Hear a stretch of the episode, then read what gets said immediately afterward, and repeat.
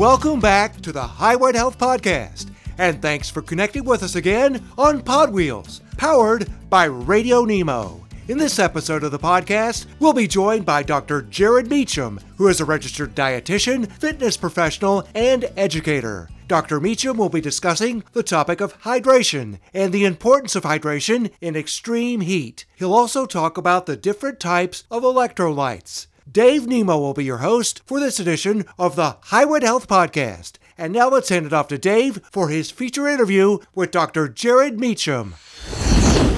Dr. Meacham, good morning and welcome. Good morning, Dave. Thank you for having me on with you and your listeners.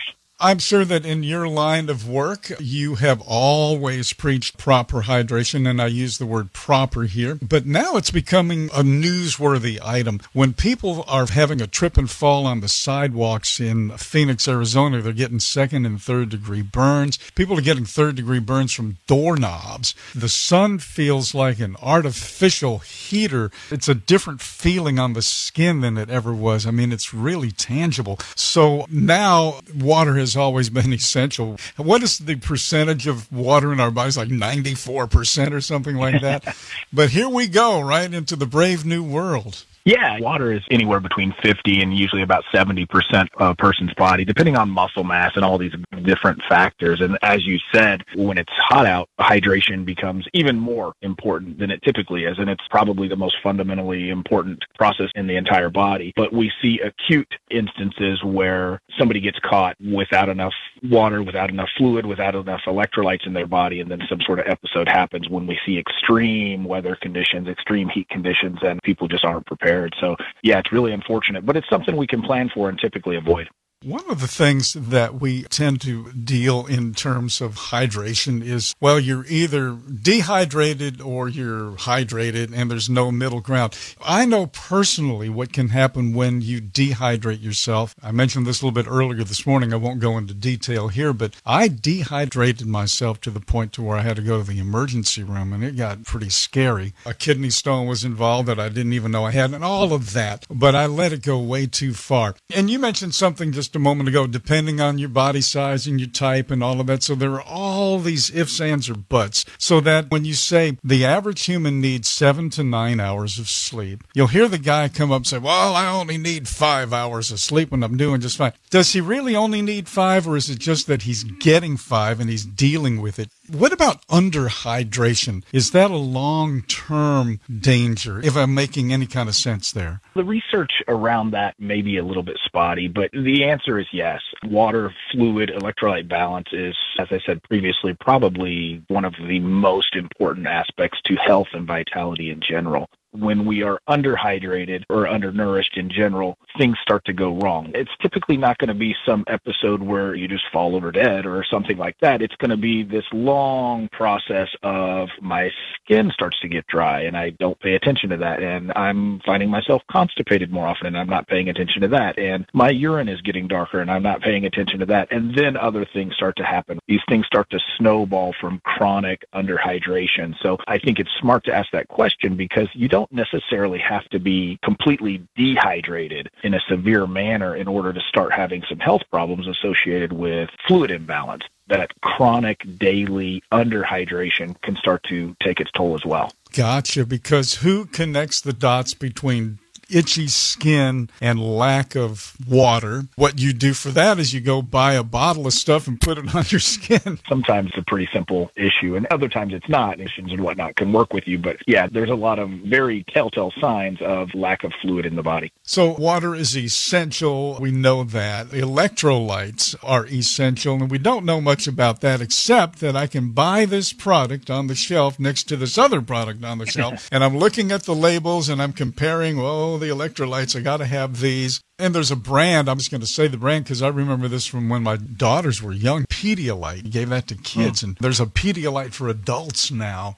So we are taking it, we are starting to understand it. I went through the short list of the ums. You got your calcium, your sodium, your magnesium, your potassium, and then chloride. Doesn't fit into there, but it is. Those are typical electrolytes. We pretty much have heard of all of these. Can you bounce through some of those to kind of give us a hint as to what we're not getting if we're not drinking or eating the proper foods? Because you're not going to get electrolytes from the water from a tap, correct? Correct. What we're looking for here are minerals.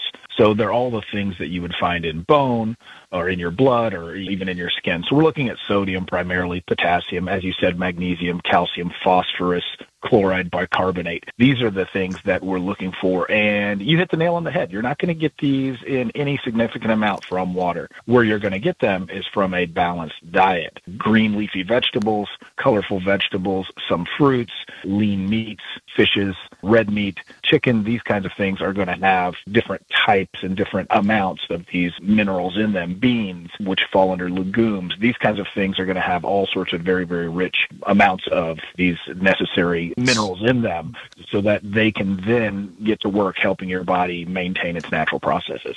So if you say, okay, eat a well balanced diet and all of your problems are solved because you're doing everything you can do. If you got a problem that's not being solved with proper diet, well, then go to the doctor and find out what it is. But am I overstating the fact? And you and I had a quick discussion about what my wife said the other day about the sun feeling like an artificial heat now. It doesn't feel like the old fashioned sunshine that we used to feel on our skin. It's a more intense heat. It's a different feel. Can we eat enough? Enough now to provide enough electrolytes to deal with these crises that we are having in terms of dangerous heat? Yes, yes, the average person can do that. If you're talking about an elite level athlete, a professional athlete, a college athlete who's playing a vigorous sport out in the August sun in southern Alabama, then they're going to have sports drinks and whatnot that are specifically designed to give them the minerals necessary to function properly. But for most of us, eating a healthy, well balanced diet each day is going to do it. The challenge with that is most of us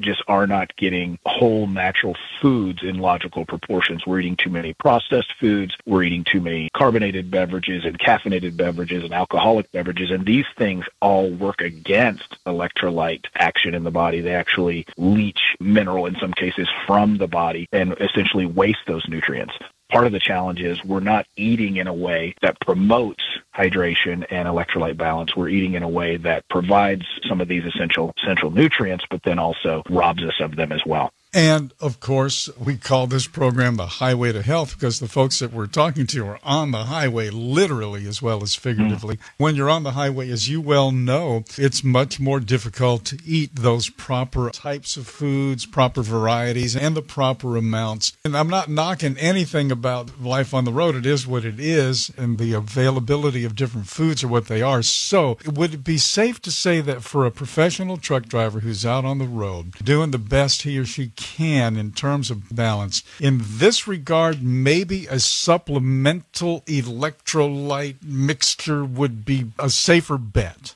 Yeah, on occasion. There's nothing wrong with getting a little extra just to make sure you're doing okay. I mean, these minerals that we're talking about, calcium, magnesium, potassium, as we age, we tend to underabsorb them anyway. And some of them aren't absorbed fully by the body when we eat them anyway. So a little extra supplementation is good. The message I always use, though, is let's not rely on the supplements for our nutrients. Let's use the supplements for what they're designed for, which is to fill the gaps. And first of all, thank you to all the truckers who are out there listening. I'm just so grateful for the work they do. And so I can empathize with some of the demands of the job. But yeah, some supplementation is good. The challenge there is going to be making sure we're not getting too much sugar that is often infused into those supplements and then watching our sodium levels as well. If we're sitting for a lengthy period of time or if we have heart disease or if we have blood pressure issues or weight issues or anything associated with that, sometimes too much sodium can work against us as well. And there are formulations of electrolyte supplements that are low in sugar or have no sugar and are low in sodium or have no sodium as well.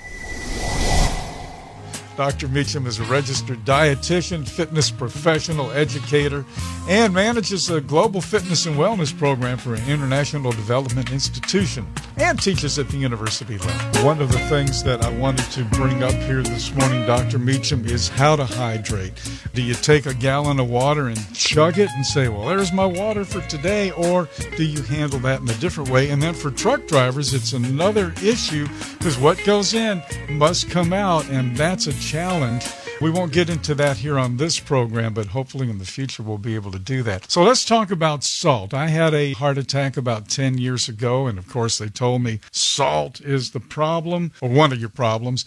Cut down on that. That is really hard to do in this world that we live in. As you point out, we eat about 30% more sodium every day than what we really need. What happens to that 30%? Does it linger? What harm does that do to us when we have too much salt? Yeah, it causes a number of problems in our vascular system primarily, creates inflammation throughout our system, but also it just wreaks havoc on our filtration system in general, our kidneys primarily. It just overloads them with that sodium that they try to filter out of your urine. So ultimately your body does get rid of it, but not without repercussions. Too much sodium chronically is going to create different problems. And as you mentioned, hypertension or high blood pressure, that's the ultimate telltale sign that we're probably doing something inappropriate dietarily and sodium becomes the culprit there very often pretty easy to look at labels and see what the salt content and add that up. But then one of the things that we all kind of gloss over when it comes to those labels is serving size. you get this little bag of chips or something that you're going to have with lunch, and then you look at the serving size, and there's three servings in there, and it's like, wait a minute. So we kind of gloss over that, but it's real easy to know the numbers, but it's super easy to exceed those numbers numbers. It sure is. And that's unfortunate. The organizations that govern serving sizes and labels and all that are working to make sure that the serving sizes that are put on American foods are more in line with what people are eating as an actual part of their day. So it's not so unrealistic as you said, a small bag of chips. You look at it and there's three servings in there and you think, I just ate the whole thing and I'm wanting another one. Our diet is key, but as you indicated, sodium's probably the most important electrolyte for hydration maintenance in the body, but it's one that we get far too much of as Americans in general. There's another side to this coin, so let's put salt on one side, flip it over, and talk about coconut water. That has had an explosion of popularity slash notoriety. Yeah, coconut water is great. A lot of us, when we think about drinking a half gallon or a gallon of water a day, it may seem boring. I personally love it. It's very refreshing, but for many of us, we want a little flavor. So coconut water is a great example. If you get 100% coconut water that has minimized the added preservatives and sugars, then you're really doing your body some justice there because it's going to be loaded with a number of minerals, primarily potassium, magnesium, and others. So the only real issue there with coconut water is if somebody had some sort of chronic kidney disease, they'll probably want to limit that due to the potassium in it, and they can talk to their doctor. But otherwise, it's a fantastic hydration tool. And that's a perfect example of knowing what you're getting and where you're getting it from because electrolytes, when you look at the list, there's potassium right there. Boy, we need that potassium, and we do, but the guy with kidney disease or something like that doesn't. So you can't just go with what's good for Frank. And boy, we kind of get caught up into that. So it's really all very personal.